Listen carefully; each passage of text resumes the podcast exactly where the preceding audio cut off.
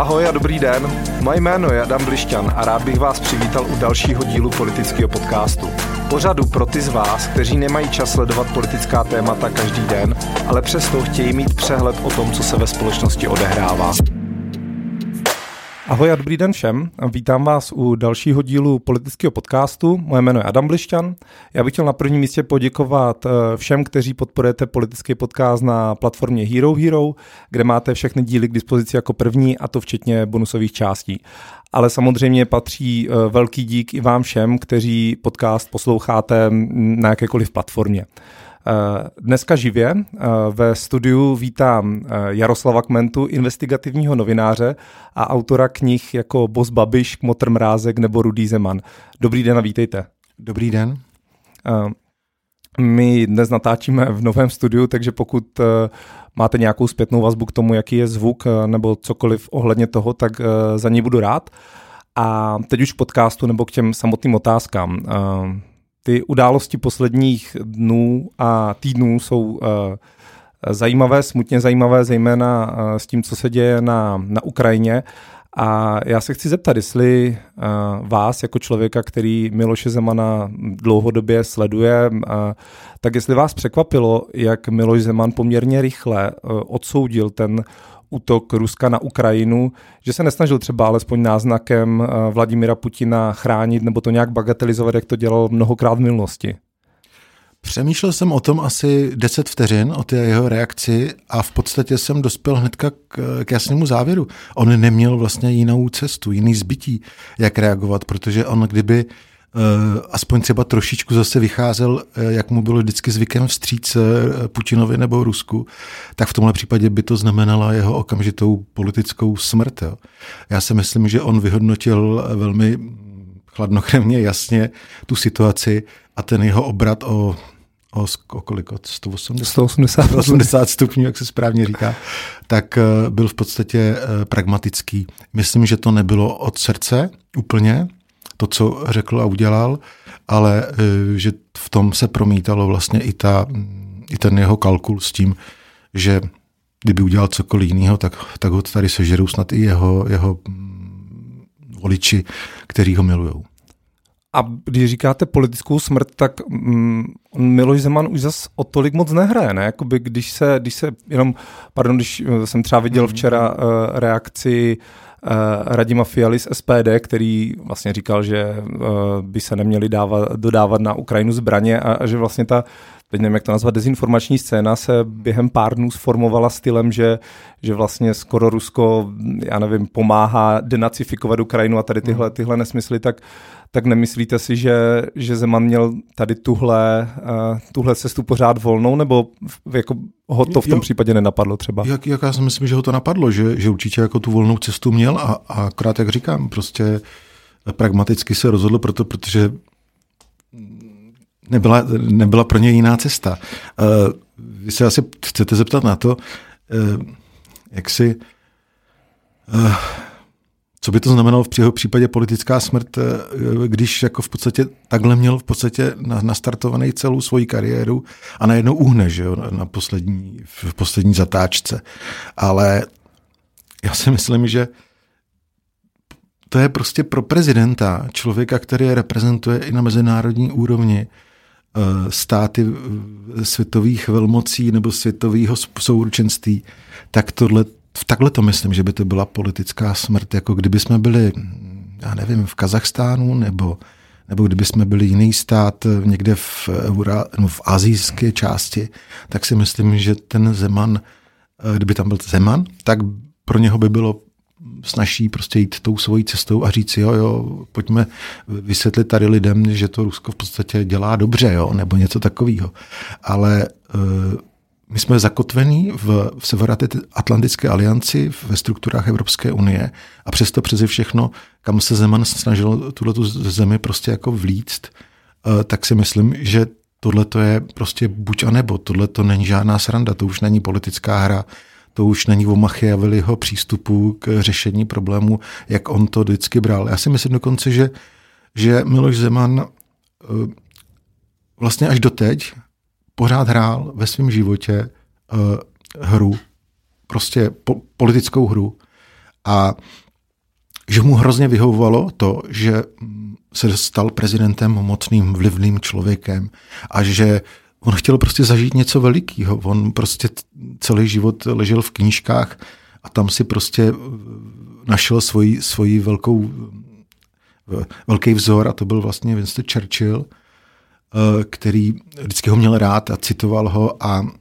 byl to takový ty válečný prezident vlastně, který, který ho vždycky jako chtěl řešit ty věci a chtěl, a chtěl vlastně se rozkročit trošku do světa. On chtěl vlastně, Miloš Zeman, Eh, stál o to, aby se stal v podstatě on a Česká republika nějakým mediátorem světových velmocí, ať to bylo třeba ve vztahu mezi Spojenými státy a Ruskem nebo Spojenými státy a Čínou. Proto on z části, i proto, tam byla ta motivace, se myslím, dělal vlastně tyhle ty kroky. Něco jiného samozřejmě ten pragmatický eh, potenciál některých jeho spolupracovníků, který ho vynesli vlastně znovu do výšen politických, to je o něčem jiným. A, ale on si prostě hrál a teď si myslím, že si uvědomil, že tohle to už není hra. Tady už jde prostě o životy lidí, ne jednoho, dvou, to je desítky tisíc, možná stovky tisíc lidí, který se najednou prostě po vraženém útoku, prostě válečném tažení prostě Pučinovy administrativy vlastně valí na, na Evropu, která vlastně tím pádem ohrožuje vlastně ohrožuje celý svět. Jo. To, to, to, není, to není žádná sranda. To prostě, myslím si, že v tu chvíli si pan Zeman uvědomil, že tohle to prostě přehnal uh, Zem, Putin a přehnal to v podstatě i Miloš Zeman s těma svými hrádkami, s těmi svými hrádkami uh, na, na to stát se nějakou uh, velkou figurkou v mezinárodní politice. Tak jak to tak poslouchám, tak Miloš Zeman musí být asi na Vladimíra Putina hodně naštvaný, že? protože on mu asi zkazil ten, ten jeho životní sen, nebo ten důvod, proč možná do té hmm. politiky znovu šel. To bychom tady museli mít Miloše Zemana a zeptat se ho na to a, a musel bych samozřejmě mluvit pravdu. Jo? A já si myslím, že z části asi jo, že, že mu to samozřejmě uh, zkazilo, nebo u jaké části samozřejmě voličů nebo, nebo posluchačů by to bylo. Jo? Samozřejmě někdo mu drží palce do dnes a, a je to jeho miláček, tak prostě to tak bere, že i taková ta jeho velmocenská politika a to naklonění se na východní jak říkám, kruhy, ať je to Čína nebo Rusko, tak to části lidem třeba imponuje. Ale u části lidí, kteří samozřejmě eh, jsou rozumnější, bych tak řekl, nebo myslejí víc srdcem eh, a zároveň teda i, i rozumem, tak je to o tom, že prostě my nemáme zbytí, my musíme a jsme si myslím součástí západní demokracie. A my nemáme eh, se jakoby komíhat mezi tím, že eh, budeme mít naprosto senzační vztahy s Ruskem, které dělá to, co dělá teď na Ukrajině, nebo naprosto senzační vztahy s Čínou, která prostě popírá lidská práva a jde si úplně jiným jako společenským vývojem. To, to není naše země. Naše země je Evropa. A já jsem prostě přesvědčen, že Miloš Zeman naštvaný na Putina, to je zajímavá otázka. Já si myslím, že to je, že on tomu ještě třeba dává čas. Já si myslím, že, že se třeba během té doby která nastala a která bude teprve. To znamená, jestli se třeba dojde k nějakému aspoň mírovému řešení nebo z části mírovému řešení nebo nějakému kompromisu, tak si myslím, že ten, eh, že ten Zeman najednou tam začne třeba hledat zase svoji místo, svoji polohu prostě toho, jak to bude prezentovat. Ale už si myslím, že eh, tato situace už nikdy se nestane to, co se stávalo v minulosti, že Zeman eh, velmi výrazně loboval za zájmy eh, Ruska. Já si myslím, že teď už, kdyby tohle to udělal v dané situaci, kdy všichni už tuší a ví, eh, čeho je Putin schopný, kam až vlastně zašel, tak si myslím, že to prostě rozumný člověk, rozumný politik s normálním smýšlejícím pohledem na věc prostě nemůže udělat. Mě zaujalo, jak jste na začátku říkal, že bychom tady museli mít Miloše Zemana a že by musel mluvit pravdu, tak eh, obě, obě věci se nedají u něho předpokládat úplně. Jestli můžu jenom takový komentář.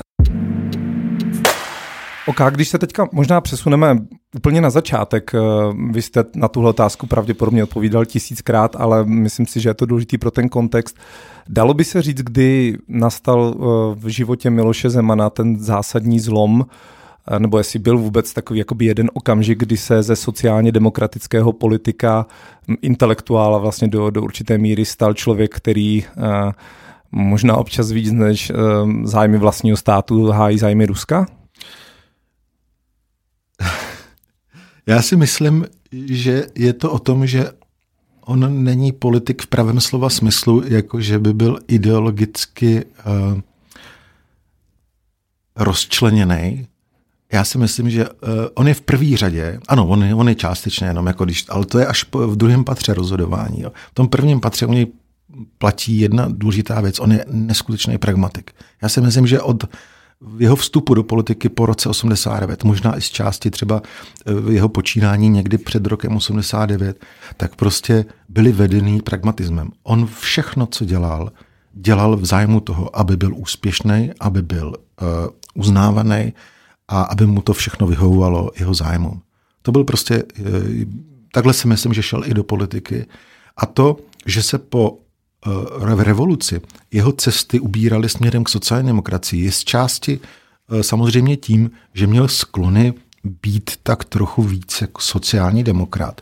Ale věřte tomu, že kdyby eh, měl tu možnost a ta cesta by se mu tam umetla, eh, že by se začal stávat třeba předsedou nebo místo předsedou tehdejší pravicové strany ODS vznikající z občanského fora, tak on prostě půjde touhletou cestou a bude prostě pravicový politik, by, by to třeba jako musel vysvětlovat části svý uh, blízký veřejnosti. Ty by říkal, ne, Miloš, nejsi divný, že si trošku jako byl vždycky tak trošku jako levičák a teď to, no a on by to nějak obhájil prostě. Já si myslím, že to, o tomhle to celý je ten Miloš eh, Zeman, že takhle on měl vždycky nalinkovaný, nalinkovaný ten svůj politický život a Vemte si ta jeho prohlášení, který třeba můžete rozebírat, třeba dejme tomu, nebudeme brát před rokem 89, ale po roce 89, tak vždycky dojdete k tomu, že tomu nerozumíte. A mě třeba, já když jsem dával dohromady knížku Rudý Zeman, tak já jsem se hrozně dlouhou dobu utápěl vlastně v řešení, jak čtenářům vysvětlovat ty jeho výroky, anebo vůbec přesně tohle, na co se ptáte, jaký on vlastně ve skutečnosti je, protože on, jak se říká, někteří jeho, jeho kolegové nebo, nebo lidi, lidi, lidi, lidi, lidi, kteří pro něj pracují, tak říkají tak hezky, jako, že je mnohovrstevnatá osobnost. Jo. Ale e, pod tím se jako skrývá, jako, že oni s tím myslí, vidíte, on umí uvažovat všema možnýma úhlema pohledu a tak dále. Ale já si pořád prostě myslím, že on e, přemýšlí tak, že on se stává mnohovrstevnatou osobností z celá racionálních důvodů, že vždycky, když mu něco nevíde, tak se zachová jinak a jde tou druhou uličkou, aby se dostal k tomu stejnému cíli, protože chce být slavný a, a chce mít nějakou moc a vliv v té politice, protože umí mluvit nebo uměl mluvit a, a strhával na sebe davy a tak. Takže takže takhle, asi jsem se odklonil od otázky, nebo v pohodě? Ne, trošku, ale určitě, ještě se k tomu určitě dostaneme. Uh, takže jestli to chápu dobře, tak pro něho potom ta porážka v prezidentských volbách 2003 uh, tak tam musela být uh, jako obrovská křivda, což se samozřejmě ví, ale že vlastně všechny ty kroky, které dělal do té doby, tak dělal kvůli tady tomuhle okamžiku a, a vlastně jo, jo. Eh, všechno to, co do, do té doby udělal, vlastně tím pádem spláchl trošku do záchodu, proto, proto ta, tak v sobě nesl. Děkuji, jste mě vrátil zpátky vlastně k té podstatě ty otázky předešlé. Ano, Uh, on tím, že, že vlastně nastartoval ty kroky jako jít směrem tou sociální demokracií a stal se předsedou ČSSD v 90. letech a vynesl to opravdu tou svojí osobností a, a tím, jak se vyjadřoval a jaký lidi, jak, jakými lidmi se obklopoval, tak ho to vyneslo vlastně do těch nejvyšších politických pater a uh, spojilo ho toho na věky v podstatě s, s, s ČSSD, se so, sociální demokracií. Ale a myslím si, že kdyby se nestalo to, na co narážíte na ten rok 2003, kdy se nestal prezidentem v prezidentské volbě, tak si myslím, že by jim byl dodnes, jo? protože on si tam prostě našel své místo nakonec v tom pragmatismu a, a prostě to byl jeho rybník. Ale tam se stalo, že došlo teďka v vozovkách nějaký bratrovražedný uh, reži Eh, uvnitř sociální demokracie, protože tam byly, když to fakt dneska s odstupem času člověk z, eh, jako zjednoduší, tak tam byly dva proudy uvnitř ČSSD. Jeden byl Zemanovsko-Šloufovský, druhý, teda ten Šlouf jako to je někdejší bývalý šéf poradce Miloše Zemana z, z velmi kontroverzní osobnost s komunistickou minulostí. A pak bylo druhé křídlo sociální demokracie a to bylo reprezentované, jsem tomu říkal, Grosovsko-Špidlovská, což bylo zase podle ex-premiéra Stanislava Grose a Vladimíra Špidly. Takový jakoby no, nová krev v té sociální demokracii. Myslím si, že z těch čtyřech men, který jsem tady teď řekl, tak bych řekl, že tak jako nejlepší, nej, nejnormálnější byl asi ten Vladimír Špidla. A jinak eh, i na té straně toho dobra, bych tak řekl, v této bratrovražedné válce eh, to znamená v špidlovsko-grosovské línii, tak prostě nebylo ani tam, jakoby, bych si jako já jako občan jako neuměl vybrat, protože samozřejmě Gros zase sice byl dobrý, že bojoval proti většímu zlu, to znamená ehm, Zemanovi a Šloufovi, ale metody, jakými vstoupal nahoru v té politice a tak si myslím, že neměli co dočinění s smravností uh, politika a uh, on v podstatě byl taky představitelem Eh, novodobého klientelismu jako v, v, těch, v té politice polistopadové. A takže došlo k bratrovažežné válce, kde se prostě vyrubali a to skončilo tím, že oni nechtěli, aby se prostě eh, Miloš Zeman posunul na ten hrad a oni, ta část Grosovsko-Špidlovská vlastně mu takzvaně bodla kudlo dozad, že část těch poslanců, protože tehdy ještě byla volba eh, v parlamentu, tak mu nedali ten hlas a, dal, na, na, a vlastně umožnili zvolení tehdy prostě Václava Klauze, což bylo úplně neuvěřitelné. Myslím si, že tam nastala prostě taková úplně totální žlučovitost Miloše Zemana.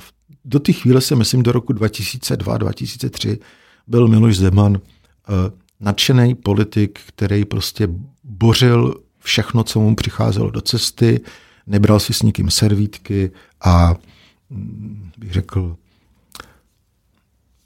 pragmatika první, do, první, na první dobrou a, a všechno ostatní už nějak vyřeším. A, a spolíhám na svoji stranu, kterou jsem vybudoval. A tady najednou se z něho stal, eh, když odešel z, z toho Vladislavského sálu, kde se dozvěděli, že nedostal dostatek hlasů, byť za normálních okolností, když si to člověk propočítal, tak by měl odejít jako v podstatě se slávou, že bude prezidentem, tak si myslím, že tam najednou nastává úplný obrat a jako z, z politika, kterýho byste mohl třeba i čas od času jako přijít na docela zajímavé myšlenky, když jste ho občas poslouchal a, a ně, někdy prostě měl docela zajímavý přístup k řešení politických témat, tak si myslím, že od té doby prostě už to úplně padlo. To prostě eh, v člověku, a to je obecně asi jako známý jev, že když je člověk nějak úplně totálně naštvaný, něco ho hrozně dostalo, prostě dostal se na dno, tak, eh, tak pokud sobě nedejde nějakou větší sílu přijmout to, umět to přijmout, takovouhle porážku a jít dál, tak, eh, tak si myslím, že to nikdy nebude dělat dobrotu. A u Miloše Zemana nastalo to, že on v podstatě měl jednu možnost. On měl možnost prostě odejít z té politiky poražen a mít prostě čistější, bych řekl, stůl, a možná i kredibilitu, že sice by byl nemilovaný z části veřejnosti za to, jak se choval a jak mluvil, ale mohl být třeba dobrý komentátor a dobrý třeba uh, mediátor určitých politických tahanic, který pak později nastaly. Ale tím, že jako on, on tím, že se vrátil po několika letech v roce 2013 a stal se jako prezidentem, tak samozřejmě ono to můžeme vykládat tak, že to byl úplně success, to byl prostě úspěch, obrovská věc, jako no, úspěšný politik. To on samozřejmě, když to vezmete jenom taxativně a vyjmenovaně, jednou zvítězil jako premiér, eh, dvakrát jako prezident, tak on je úspěšný politik. Ale jakou, s jakou daní za to musel zaplatit. To znamená, že tam do toho roku 2003 přicházel fenomen bych řekl, ruského vlivu. Úplně na nejvyšší míru. Protože jemu začalo být úplně jedno, s kým se spojí. A ti lidé, kteří se v okolo něj vždycky formovali a pak to vlastně uzavřeli eh, jakoby velkou chrustu okolo Miloše Zemana a táhli ho vlastně de facto na ten hrad, tak to dělali s, s tím, že měli za zády prostě ruské podnikatele, ruské vlivy. A to vlastně vyústilo až to, že prostě do volební kampaně se investovaly velké peníze a dodnes se vlastně pořádně neví, kdo jsou ty všichni sponzoři a odkud ty peníze vlastně pocházejí. A, a osoba Martina Nejedleho do současného prostě hlavního poradce Miloše Zemana toho je živoucím důkazem. Prostě to je něco neslíchaného a k tomu, k tomu no, se jo. určitě ještě dostaneme, to je, jak říkáte, zaj, zajímavá postava. Mě Uh, jenom napadlo, že 2003 Miloš Zeman utrpěl tady tuhle uh, porážku a zradu, asi jak on to interpretuje. On se o první návrat do politiky pokusil, že v roce 2010, kdy založil stranu, stranu práv občanů Zemanovci, která se teda nakonec nedostala do, eh, do eh, poslanecké sněmovny a potom znovu v roce 2013, to znamená, on minimálně jako sedm let, nakonec teda deset, byl v tom ústraní. Myslíte si, že to je součástí toho jeho pragmatismu, že věděl, že pokud se chce vrátit do těch nejvyšších pater, že ta pauza bude muset být skutečně um, tak dlouhá, nebo spíš si vlastně nevěděl rady, jak se do té politiky vrátit a museli přijít uh, tyhle podivné kontrakty, kontakty, které ho pomohly vynést uh, zpátky do prezidentského křesla. Já jsem přesvědčen, že on v momentě, když si to rozebral v roce 2003, jaká je situace a že se stal prezidentem Václav Klaus, tak on si to pragmaticky roz, uh, rozebral tak, že deset let nemá šanci. To znamená, on šel opravdu s tím pryč z té politiky, že buď se vrátí, teda buď zůstane navždy na Vysočině a bude důchodcem, anebo se, za deset, nebo se vrátí, ale bude to za těch deset let. Protože on neměl takovou politickou sílu do té doby, než byla uh, uh, volba referendem, tak v tom parlamentu prostě neměl takovou sílu, uh, aby ho zvolili poslanci tak, jako vlastně tam získal ta, ony dva volební mandáty, vlastně tu sílu Václav Klaus. Takže on pragmaticky v podstatě se rozhodl prostě, že na ty Vysočině buď to zhyne, anebo, nebo nabere síly.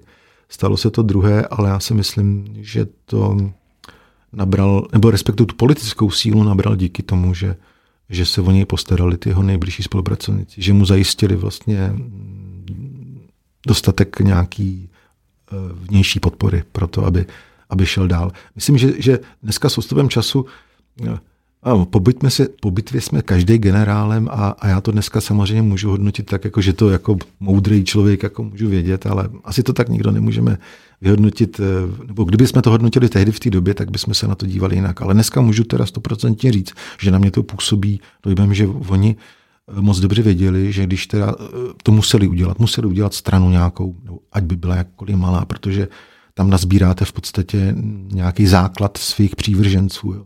A ta, ta strana SPOS, eh, přátel Miloše Zemana, tak to byla v podstatě dneska, to vidím s odstupem času, jenom taková berlička k tomu, aby on se stal prezidentem. A já si myslím, že tam dokonce se dá uvažovat o tom, že, že bych řekl, to, je, to byla v podstatě strana založená na tom, že se získají v regionech lidi na to, aby roznášeli plagáty po, po, po regionech. Jo. Prostě to, to za vás neudělají prostě někdo. Na to byste museli mít nějaký moderní marketingový eh, tým lidí najatých, prostě zaplacených. Takhle získáte na svoji stranu ideologicky prostě nějaký mm, důchodce nebo lidi, kteří jsou oddaný nějakému politickému vzkazu Miloše Zemana a dělají to od srdce částečně samozřejmě nějakým strukturovaný, že v každém krajském nebo i okresním městě vždycky nějaká buňka vybudovaná, ale nemusíte do toho darvat takový peníze, abyste si to platili jako vyložení jako firmu. A tam si myslím, že vlastně ten spost to byl vlastně nějaký prostředek k tomu, jako a ten výtah. Vlastně on nastoupil do toho výtahu, že se stal předsedou to, té strany. Sice jiným nevyšly ani parlamentní volby, ani žádné pořádné pokud ne, ne, si ne, nebereme v potaz nějaké dílčí úspěchy senátora nebo, nebo v krajských nebo kresních V Osvětimanech podle mě strana právo občanů jo, pořád to vyhrává. Tak, ale stalo se to v podstatě jenom takovým nějakým výtahem k té moci. Protože tomu, tomu pomohlo jenom s tou logistikou, si myslím. Dá se říct, jak se kolem Miloše Zemana sformovala, mm, já nevím, jestli je lze brát eh, jako takovou trojici, to klidně prosím řekněte vy, jestli oni třeba tyhle tři lidi spolu nějak eh, vlastně spolupracují, ale to je jakoby Jiří Ovčáček, Martin Jedlí a Vratislav Minář, eh, kde se, kde se tyhle lidi vzali?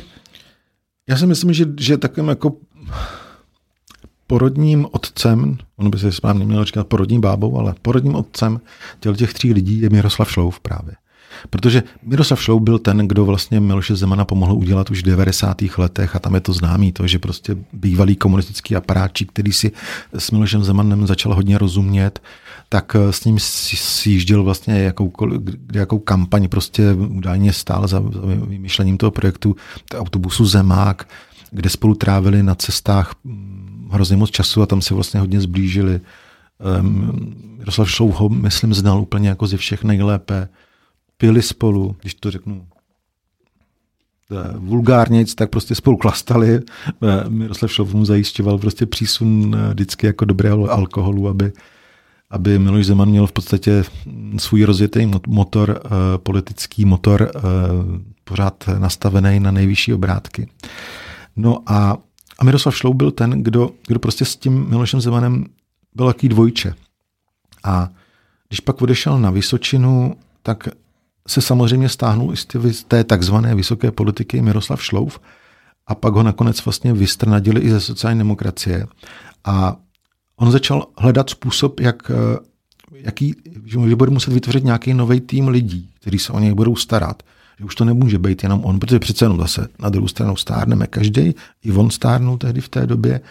A on věděl, že stejně už dvakrát do jedné řeky nevstoupíš a že bude potřebovat před sebe strčit nějaký novější, mladší ročníky, aby toho Miloše Zemana zaštítili případně na tom hradě. A tam si myslím, že došlo někdy kolem roku 2007, 8 a dál k tomu, že on si vytipovával ty nejbližší spolupracovníky a vybral si prostě, najednou mu začal prostě být blízký Vratislav Minář, který ho znal z podnikání, z biznesu, lokálního nebo nelokálního, prostě to už prostě jedno, ale byl nějaký šikovný regionální podnikatel, pan Minář. Líbil se jim, byl oddaný, sloužil dobře zájmu Miloše Zemana a tehdy samozřejmě i Miroslava Šloufa, tak prostě byl přibrán do party. Eh, Martin Nejedlí to byl člověk, který vlastně mm, to byl podnikatel, o kterým dodnes se neví úplně přesně, kde nabral takovou energii a takovou sílu eh, a spekuluje se o tom, že ho udělala takzvaně, ho udělala cesta, podnikatelská cesta eh, v Rusku. On strávil nějakých deset let nebo něco málo kolem deseti let v, v Rusku jako obchodní obchodák v podstatě. A tam zřejmě získal asi velké kontakty eh, s velkými nadnárodními firmami a podle mého i kontakty na, na vysokou politiku k Kremlu. Nevím, jestli přímo s Vladimírem Putinem, ale minimálně s lidmi, kteří měli k němu velmi blízko. A tam si myslím, že došlo k, k pragmatickému spojení Šloufa s Martinem Nédlým, že ty vztahy, že oni věděli, že budou potřebovat prostě dodat do té kampaně uh, peníze. A Martin Nejdlý byl vlastně určen na to, aby ty peníze vlastně sehnal, aby to vlastně řídil, zmanežoval tu kampaň. Tak si myslím, že ty peníze právě byly uh, zprostředkovaně uh, za, za, vytěžený vlastně z prodeje ropných produktů tady v České republice.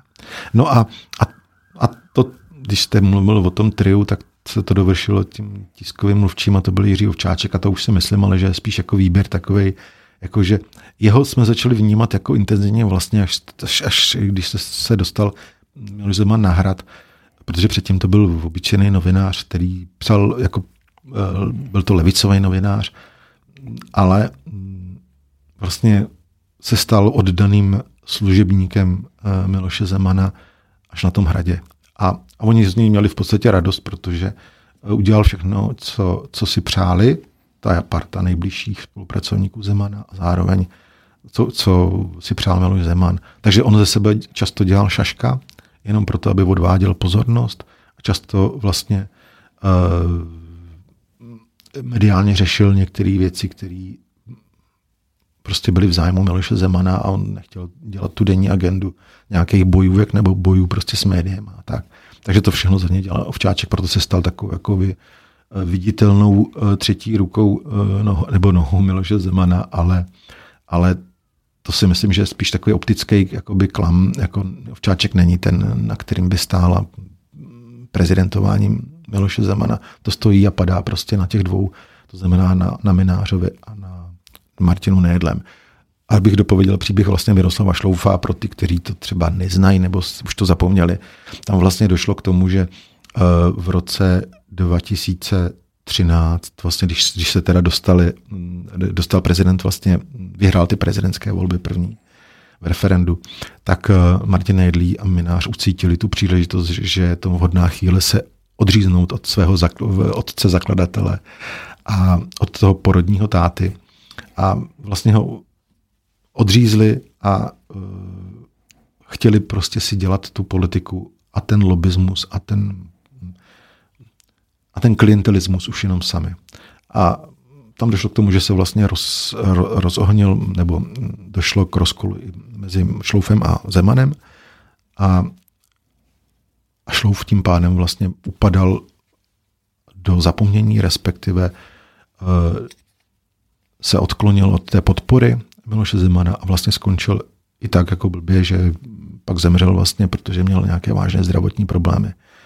A myslím si, že třeba i to, že, že Miloš Zeman mu nepřišel tehdy na pohřeb, tak ukazovalo to, že mezi nimi došlo k totálnímu rozkolu a dodnes třeba nevíme přesně, co, co, co zatím stálo.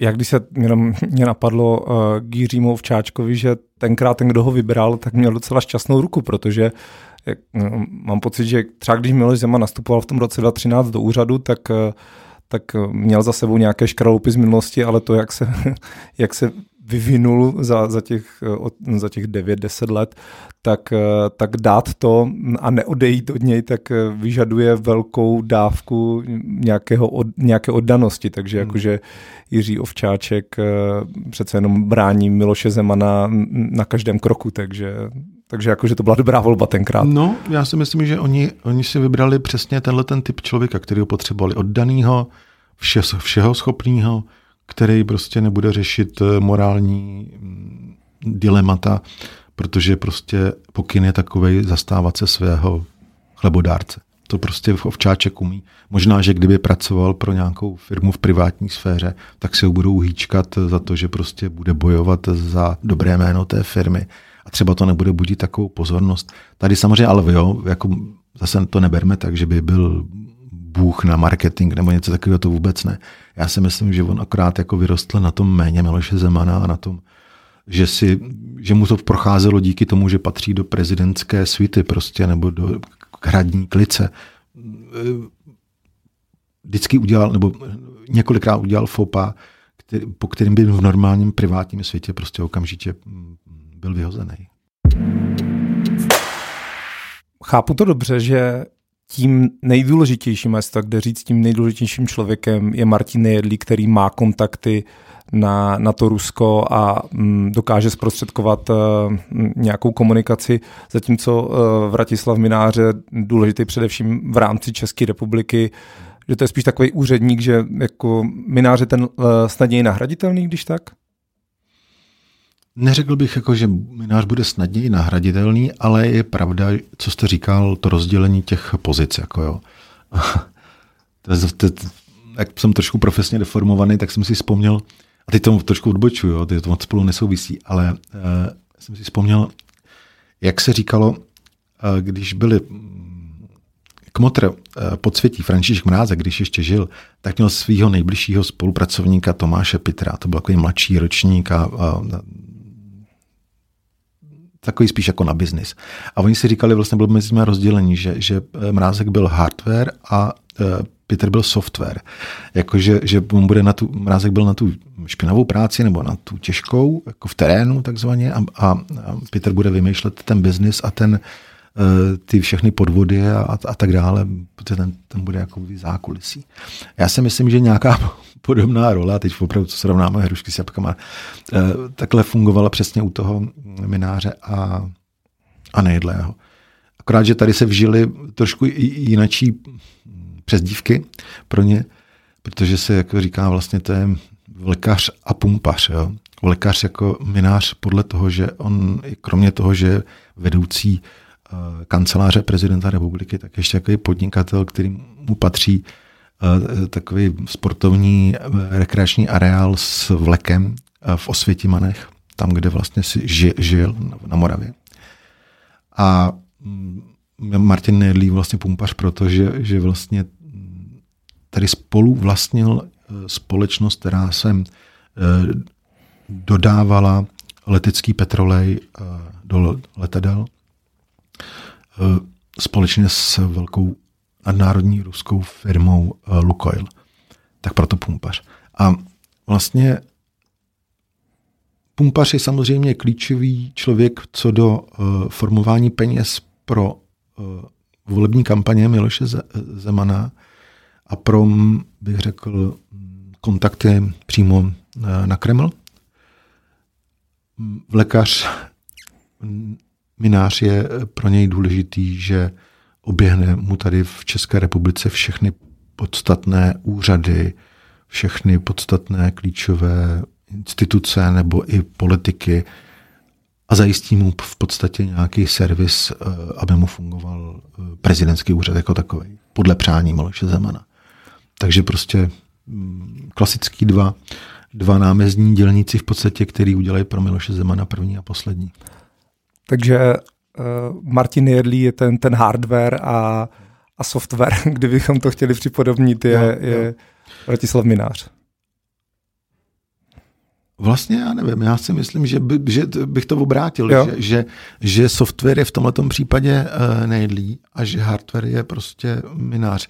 Ono samozřejmě, ty jsme si vypůjčili tu, tu tematiku toho podsvětí, ale ono to tak nemůžeme brát, protože to bychom tady po, v tom případě jako hardware měli v, mináře jako za nějakého zloducha, který chodí a, a, a mlátí lidi, to ne. Ale on je takový, bych řekl, jako v té partě, bych řekl, takový ten v úzovkách jednodušší Uh, zatímco ten Martin Edle je, je chytrý jako liš, liška, počítá. Eh, Martin Jedlý měl dlouhou dobu k dispozici diplomatický pas. Eh, myslím, že mu ho odebrali až na konci minulého roku. Měl ho snad od roku 2013, to znamená od začátku toho, co, co byl Miloš Zeman prezidentem a přesto, a to je důležité samozřejmě dodat, on nemá žádnou oficiální funkci na hradě, takže není žádný důvod, proč by měl mít diplomatický pas. Proč mu ho během těch osmi let nikdo neodebral? Je Martin Nejedlý tak, tak silný zákulisní hráč, že si na něho nikdo nedovolil, nebo je to prostě jenom tím, že má blízko k Miloši Zemanovi a nikdo nechtěl naštvat Miloše Zemana? Je to tak, jak říkáte, no, ten prostě Nejedlý rovná se, mina, uh, rovná se Zeman. Jo. To znamená, že prostě úřady, které by se tím te, v té době inkriminované začaly zaobírat, tak prostě Zeman si na ně uh, se na ně zaměří a, a, a pozve si je na kobereček takzvaně. Jo. A vezměme to, že, že tady tu éru vlastně cel, celkovou, kdy, kdy vládnul a vládne, vládnul Miloš Zeman, tak tady byli v těch státních úřadech, který k tomu měli blízko, k tomu řešení toho problému, diplomatického pasu, tak to byla prostě éra politický garnitur, který si v podstatě tak nějak uměl ten Miloš Zeman vždycky ochočit. Jo. To byli prostě lidé ze sociální demokracie anebo z hnutí ano mm, Andreje Babiše. Může Martin Edlí vykonávat tu špinavou práci pro Miloše Zemana, i když ten diplomatický pas nemá, nebo myslíte si, že to vlastně byl jenom nějaký, nějaký bonus a že ho teďka už vlastně úplně nepotřebuje? Já bych možná tady nepoužíval výraz, jako že Edlí dělá špinavou práci. On dělal takovou černou práci eh, v, té předvol, v těch předvolebních kampaních. Jo. Tam si myslím, že asi tam ten výraz bychom použít mohli, protože tam jde o to, že teda bychom se zaobírali tím, jak on dokázal sehnat ty spolupracovníky a ty finance na, na tu volební kampaň, to jo. Ale teď já si myslím, že ve vztahu třeba k tomu Kremlu nebo k Rusku, tak tam mu vykonával, bych řekl, nějakou práci, bych řekl, servisní, jako tomu Miloši Zemanovi. Eh, to znamená... Jakože zajišťoval nějakou třeba komunikaci nebo... Tak jako třeba to, že když bylo eh, osobní setkání Miloše Zemana s Putinem, já nevím, v kterém roce to teď, no to bylo vlastně dvakrát a bylo to přímo v Kremlu. A vlastně tam mě zarazilo, že, že tam se třeba toho neúčastnil nikdo, uh, nějaký reprezentant třeba ministerstva zahraničních věcí, ale kdo u toho seděl, prostě byl Martin Hedlí a Vratislav Minář. Dobře, možná bych chápal, že u toho byl Vratislav Minář, protože ten má funkci, ale z jakého titulu tam prostě byl Martin Hedlí, který Eh, měl funkci akorát, eh, jako, eh, když, když dojdeme de jure na to, co teda byl, tak on byl v podstatě neplaceným jedním z, z poradců prezidenta Miloše Zemana. On neměl ani žádnou uzavřenou smlouvu se, se státem, s hradem. On byl neplaceným poradcem Miloše Zemana. Ale Miloš Zeman z něho v podstatě tím, jak si ho k sobě přiblížil a jakou aureolu mu dal a jaký možnosti mu dával, že pojedeš se mnou, budeš tam se mnou, tak vlastně mu zvyšoval obrovským způsobem tu prestiž. Takže už se pak nikdo nezaobíral tím, že je to v podstatě jenom nějaký spolupracovník zvenčí toho hradu, a, ale všichni ho brali v podstatě za, za já nevím, za poloprezidenta. jo, za, spolu, za nejbližšího spolupracovníka Miloše Zemana, což on byl, samozřejmě byl. Ale je zvláštní, že prostě k tomu, aby mohl absolvovat ty cesty, aby mohl jezdit a dostávat se na, na místa, kam by se třeba normální smrtelník z pozice externího spolupracovníka nedostal, tak prostě k tomu mu sloužil ten diplomatický pás. Tam si myslím, že tohle, že tam by bylo divný, kdyby prostě letěli letadlem a on musel na letišti prostě se odloudit od, od vládní delegace nebo prezidentské delegace a jít klasickou formou prostě uh, přes nějaký přepážky a, a, a prezident by na něj čekal, až třeba za hodinu na něj vyjde řada a prostě po odbavení na, na lečišti. Jo. Takže to mělo v sobě i tyhle ty pragmatické důvody, ten diplomatický pasach. Samozřejmě pak jako takový ten, ten jako člověk, který si v podstatě může dělat, co chce, seberete se, můžete letět tamhle eh, do kterýkoliv země státu, kdy si uděláte schůzku s prostředníkem Číny, čínského prezidenta nebo s prostředníkem eh, Putina, nemusí to být vůbec v Rusku nebo v Číně a domluvíte tam nějakou natajňačku, nějaký důležitý, eh, třeba i obchodní záležitosti. To prostě ten diplomatický pas, to byla prostě pro nejedlýho absolutní výhra. A já jsem překvapen tím, že se třeba nikdo nezaobírá a ze státních úradů tím, proč a jakým způsobem eh, mu to bylo umožněno a jestli zatím není právě nějaká nějaká možnost jakoby dohledání nějaké trestné činnosti třeba. Ale to jenom říkám, jako, jako kdybych byl třeba politik, jo, tak by mě to samozřejmě zajímalo. Já to můžu kritizovat jenom jako z pozice novináře a publicisty a dávat si tyhle ty otázky, ale nevím, co, co, třeba je to slepá ulička, nevím, třeba se pletu, ale mě by to jako zajímalo. Samozřejmě ne, ne, teď bych nerad jediný, kdo, kdo to teď mohl nějakým způsobem řešit, tak to nemohl řešit ani vláda Bouslava Sobotky, která byla svým způsobem svázaná, i když jako Bouslav Sobotka sám byl na ostří nože s Milošem Zemanem, ale uh, většina uh, lidí uh, blízkých uh, v té době Bouslavu Sobotkovi, tak byla spjatá prostě s Milošem Zemanem a ty nešli proti, proti Miloši Zemanovi. Pak garnitura kolem pozdějšího premiéra Andreje Babiše, to byl prostě uzavřený mocenský pakt s Milošem Zemanem a ten taky nebude řešit prostě diplomatický pas na tvrdo, pojďte tady vysvětlit, jak to udělal. Jak to, I když on samozřejmě taky bojoval s vlivem uh, Martina Nejedlého a, a Vratislava Mináře. Ale protože to byli prostě Zemanovi lidi, nad kterými Zeman držel ochranou ruku, tak ani prostě mm, všemocný Andrej Babiš se nedovolil jít touhle cestou jako nějaký konfrontace přímý s, s těmi lidmi. A až teprve vlastně po volbách loňských, říjnových, kdy jsou jala moci vlastně pěti koalice, tak si myslím, že ta situace prostě možná nastala, ale vzhledem k tomu, že, že došlo že musela řešit pořád takže dozvuky eh, covidové krize a teď do, do toho přišla vlastně válka na Ukrajině, tak si myslím, že nezbývá čas logicky prostě na to řešit eh, z pohledu třeba války na Ukrajině vlastně minoritnější problém nějakého diplomatického pasu Martina Nejedleho. Třeba na to ještě dojde čas. No.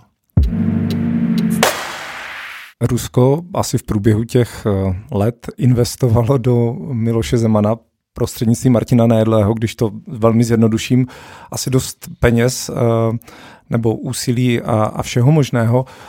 Myslíte si, že za to Rusko očekávalo spíš takové ty v mozovkách drobnější věci, jako že bude bagatelizovat eh, kauzu Novičok, nebo, nebo řekne, že ve Vrběticích bylo více uh, vyšetřovacích verzí, nebo že třeba Martin Nejedlí dostal nějaký konkrétní úkol, například, aby Rosatom vyhrál tender na dostavbu jaderné elektrárny. Já chápu, že to se asi nedá, nedá uh, na to... No Takhle konkrétně se to asi úplně nedá jako vyspecifikovat, ale dejme tomu, pojďme se na to podívat z jiného úhle pohledu, na tuhle tu eh, otázku, kterou kam míříte. Pojďme se na to podívat z pohledu hybridní války. Prostě posledních několika letech, desítek let se studenou válku vystřídala hybridní válka. Hybridní válka vedená prostě z obou stran, zejména teda ze strany Ruska, to byla vlastně o tom, že různými formami se budou snažit prostě rozklížit ten demokratický blok na západě. To znamená, oni vlastně využívali jakýchkoliv děr eh, té svobodomyslné demokratické uh, pospolitosti a, a vždycky se snažili nějakým způsobem to rozklížit a dostat na určitý pozice lidí, kteří budou pracovat třeba ve prospěch jejího zájmu. A bylo to krásně vidět třeba na, na, na tom, jakým způsobem občas prostě probleskávaly informace, eh, odkud berou některý nestandardní politici v západním světě, třeba i minoritní, ale nestandardní prostě finance. A tam byl krásně vidět třeba na, na případu Francie, kde jistého času prostě letěla vzhůru velká hvězda e, extremistické politiky ve Francii, tak byla vlastně paní Lepenová a, a tam to vypadalo docela jako by pro ní a pro určitý okruh lidí, který ji reprezentoval prostě dobře, protože ona měla jakoby dobře eh, nastartováno a eh, naštěstí prostě většina francouzů eh, to prohlídla prostě, nebo, nebo si uvědomila, že tohle to není správná cesta, ale najednou se ukázalo, že část peněz, který prostě plynuli na podporu tyhle ty političky, tak pocházely z ruských zdrojů. Jo. A to byl vlastně takový klasický příklad toho, jak se vede ta hybridní válka, že prostě potřebujete si v tom e, demokratickém světě, kde můžete všechno, když si založíte nějaké firmy nebo, nebo vytvoříte nějaký mechanismus, nějaký, nějakých e, daňových, v daňových rájích prostě podnikání a najednou se dostanete už jako čistý člověk jako do prostředí třeba Francie, tak o vás vlastně nikdo neví, že jste vlastně jako prodloužená ruka ruské KGB, prostě na, nebo aspoň na první dobrou, a že tam děláte takovéhle věci a prostě se podílíte na spolufinancování nějakého politika. Na to se třeba přijde až s postupem času, protože to je hrozně komplikovaný. Když se udělá tenhle ten, tohleto kolečko těch, těch různých daňových rájů dobře. No a myslím si, že to mělo jako hodně dobře to bylo vidět samozřejmě na tom, že tady různý trolí farmy takzvaně prostě ovlivňovaly veřejné mínění, které se přesunulo z velké části z normálních médií se to přesunulo do, do, eh, na sociální sítě, tak eh, to je další způsob té hybridní války, kterou využívalo Rusko.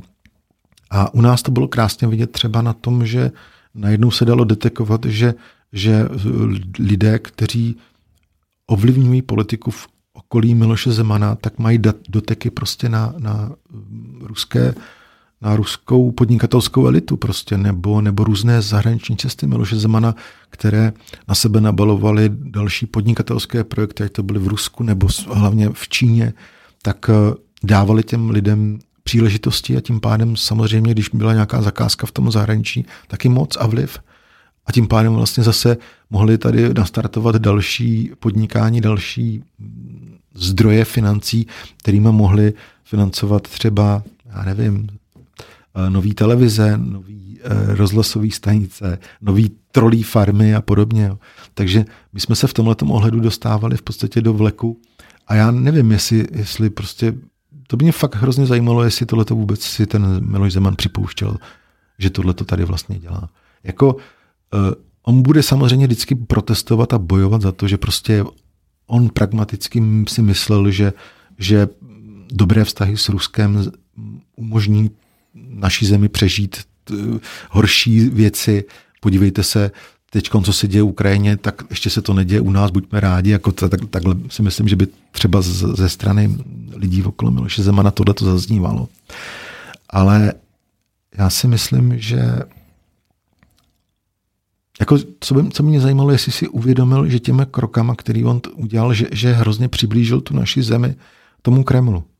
Jo, je, jako, že jeden výklad naštvaných senátorů samozřejmě a chápu je, je, že to je prostě vlasti zrada, respektive velezrada, mm-hmm. to, co dělal. Jo. Ale dospět k tomu a získat přímý důkazy o tom a, a odhlasovat si to, myslím, bude, by bylo komplikované je, protože uh, tam by musel být právě jako v úzovkách třeba, já nevím, natočený odposlech, jak se baví Miloš Zeman a říká, hele, musíme tomu Putinovi tady víc stříc, protože za, za to dostaneme ruble a, a, a, a tak dále, prostě, nebo něco jako, tam vždycky jako bude, bude chybět tenhle ten důkaz. Ale celá řada těch indicí nakonec tomu vedla. Jo? A dneska je to v podstatě, když si vezmete, tak je to obrovský výsměch jako s ohledem na to, co se stalo teď na Ukrajině, tak vlastně si uvědomíte tak jako jeho takový ty tanečky, myslím, Miloše Zemana tanečky s Putinem ohledně eh, Novičoku, tím, že vlastně pomáhal tomu Putinovi v té mezinárodní blamáži, v podstatě z toho trošku jako politicky jako projít tím jako zdárněji, bych řekl, řekl pro toho Putina, tak to je prostě dneska s na to prostě šílený, nebo, nebo jeho počínání eh, v kauze Vrbětice, to je taky vlastně jako napováženou jako tam bych se do, jako pořád, jako když si tohle dáte dohromady, tak se musíte zabírat tím, že opravdu ty senátoři, kteří uvažovali tou vlasti zradou nebo velezradou, tak měli v podstatě jako správný čuch, jo. Ale, ale důkazy, jako, já to beru tak, že jak dělám vždycky tu investigativní práci, tak tam musíte pracovat s důkazy a ty, ty samozřejmě chybějí protože zase na druhou stranu ten aparát, který si okolo sebe vybudoval Miloš Zeman, byl docela dobrý, jako měl takový ten ochranný. To znamená ty různé kontakty i do bezpečnostních složek, i do toho, co do spolupráce a ovládání eh, tohoto aparátu, tak prostě způsobilo, že prostě nikdo tyhle ty super důkazy nikdy nezíská. Mě zaujala jedna věc, kterou jste řekl, tak jenom jestli jsem ji správně pochopil. Vy uvažujete i o tom, že Miloš Zeman tohle všechno, co dělá, tak dělá, aby navázal dobré vztahy s Vladimírem Putinem, s Ruskem a ten zbytek, to, co tím způsobil, je mu vlastně jedno. To znamená, že ta jeho primární motivace není destabilizovat Českou republiku? No, to já si myslím, že ne. No, jako, že, že tohle to on neměl v úmyslu. Jako. Já, ale já právě nevím, jestli si tohle to uvědomoval, protože to, to je na tom vlastně to zajímavé, že, že on si to nepřipouštěl. On, on třeba, jak to vidíte i na tom jeho prohlášení, krátce před tím, než vypukly boje, respektive než uh, Rusko začalo bojovat na, na Ukrajině a, a, a vést válku, tak prostě on nevěřil tomu, nebo říkal, že to je nesmysl, že úvahy o válce, že Rusko to nikdy neudělá a že CIA prostě ne, ne, že jsou čučkaři, ale to on říká v souvislosti s českou tajnou službou BIS, ale, ale že v podstatě CIA jsou čučkaři taky, jako, že prostě mají špatné informace. On to, on to mu nikdy neuvěřil, že by, že by Putin byl schopný uh, takovýhleho kroku. Hmm. Nevím, jestli tam je naivismus, anebo nebo No já, já, já, to, já to sám nechápu, nevím, fakt. Jako. Mě, mě eh, tak za a tím, že získává informace jenom z teletextu, že jo, tak hmm. tam možná ty, tam, tam ty trolí farmy asi ještě nejsou, nebo už spíš nejsou, nebo a nevím, možná, ale... možná, víte co, takhle, když o tom uvažuju, tak možná je to, je to o tom, že jak on navázal ty osobní vztahy s těma lidma, ať je to s Putinem, nebo s čínským prezidentem, nebo s některými významnými politiky okolo Kremlu, tak eh, si myslím, že tam z těch osobních vztahů on měl pocit, že když oni ho berou jako za přítele, takže, no, takže oni jsou přátelský vlastně ke všem ostatním s podobně smýšlejícím, jako je Miloš Zeman ve střední a východní Evropě a ne, neudělá jako nikdy nic špatného pan Putin ve vztahu k ním, protože v podstatě je v zájmu všech, aby jsme se tady neválčili nebo tak. Ale tak nikdy... Takže mu skočil na špek trošku. No já si myslím, že jo, že, že, že jednou to prostě ta hra musí skončit. Jo? Jednou, protože Miloš Zeman si fakt myslím, a na tom si trvám, to je můj osobní názor, že on hrál prostě jako hru, že, že měl rozložený um, karetní, nebo jak se tomu říká, stolní hru, jako, a že on takhle hejbal uh, těma, těma figurkama a myslel si, jako, že když půjde tam k tomu blíž, takže to dopadne dobře. Jo. Jako bychom si dneska ho, ho připodobnili k hráčům uh, počítačových her. On si myslím, že, že on, se, on, se, on se stal jako, jak se tomu říká, on se vyprojektoval do nějaký postavy v nějaký počítačové hře. Takhle mi to přijde. Jo. A že v té počítačové hře můžete Eh, dělat, co chcete v podstatě. A když tam náhodou k něčemu dojde, třeba, že vás někdo trefí nebo, nebo ztratíte život, tak se v podstatě nic nestalo, protože ve skutečnosti normálně fungujete, že jo? Jako, vy akorát ovládáte těch čudliky. A, a já si myslím, že on se nějak jakoby, eh, on si hrál jenom tuhle tu hru a najednou prostě zjistil, že sice hrál tu hru, ale že, že tam teče krev. Jako to, to, toho asi zřejmě jako muselo šokovat. Jo. Hmm. Jako nevím, jo, to, to, já to prostě nedokážu jinak popsat, omlouvám se. Ne, ne, v pohodě, to si myslím, že je hrozně zajímavý, protože já jsem vždycky uvažoval spíš o tom, že Zeman se snaží uh, prostě to prostředí tady destabilizovat, takže jsem o tom se přiznám nikdy tak neuvažoval. On destabilizuje prostředí ve vztahu k, eh, to prostředí, který nenávidí a který je k němu nepřátelský. A dejme, vezm, položme si karty na stůl. Česká republika není uh, jenom mm, není 10 milionů lidí uh, a Zeman, ale dejme tomu, když to teď zjednoduším, kolik máme vlastně občanů? Já myslím, že tak nějak... Něco, deset, něco přes 10 milionů. Tak bych říkal správně.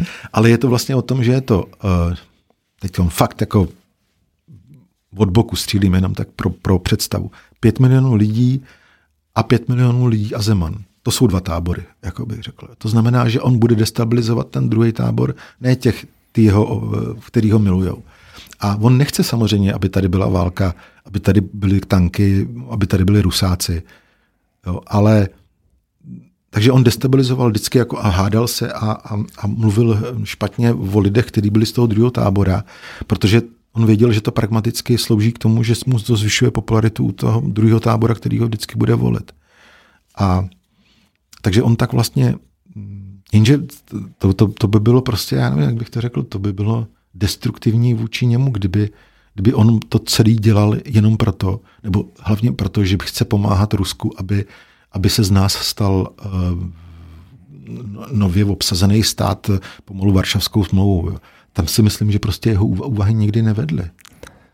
Mně, mně přišlo zajímavý zase ještě, mě to přijde všechno teda zajímavý, takže možná tohle slovo používám uh, hodně často, ale čas ještě máte, mm-hmm. jo, uh, tak uh, jak jste říkal o tom, že vlastně hraje nějakou počítačovou hru, že jsem se hodněkrát přistihl, nebo mám pocit, že i takhle byly třeba nějaké komentáře na sociálních sítích, že minář Nejedlím mu trošku možná Uh, jako neříkají všechno, že, že vlastně on neví o tom, o těch jejich kšeftech, o tom, co oni dělají, jestli on jako nežil v takové jako virtuální realitě, která, která je jako není počítačová, ale má nevím, v oblasti hradu nebo, nebo nějakého jeho sídla. Tak kdybychom zůstali u tyhle ty terminologie nebo toho prostředí těch počítačových her a toho srovnání, tak bychom mohli říct, že, že prostě Minář a, a Nejedlí uh, jsou takový, byli celou dobu takovými poradci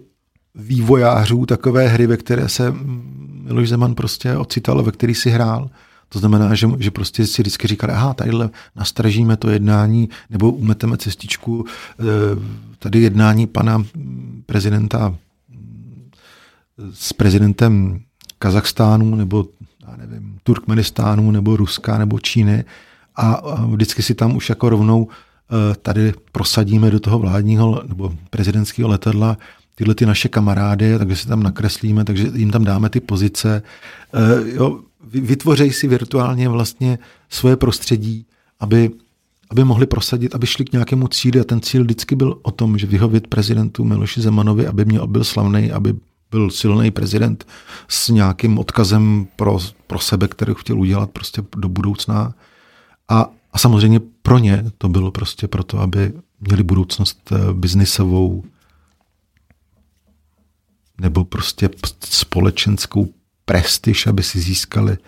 Nevím, prostě tam není o tom, že tam, není, tam nemáte, nebo Minář a, a Nejedlí nehrajou o politický život, o, o další politickou kariéru.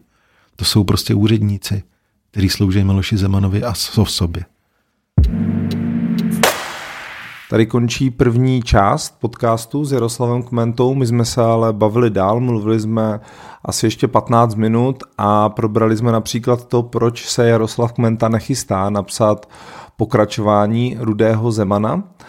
Mluvili jsme taky o tom, jakou roli v tom celém hraje Ivana Zemanová, manželka Miloše Zemana a rozebírali jsme i to, proč Miloš Zeman stále zůstává v politice, jestli ho žene pomsta, nebo jsou to nějaké jiné důvody. Ten bonusový obsah najdete na Hero Hero, je to herohero.co lomeno politický podcast, když tak odkaz samozřejmě někde v platformě, kde posloucháte. Myslím, že to určitě stojí za to, takže vás tam rád uvidím a pokud se nepotkáme na Hero Hero, tak můžete politický podcast sledovat třeba na Instagramu nebo mě osobně na Twitteru. Díky moc a budu se zase těšit brzo u dalšího dílu naslyšenou.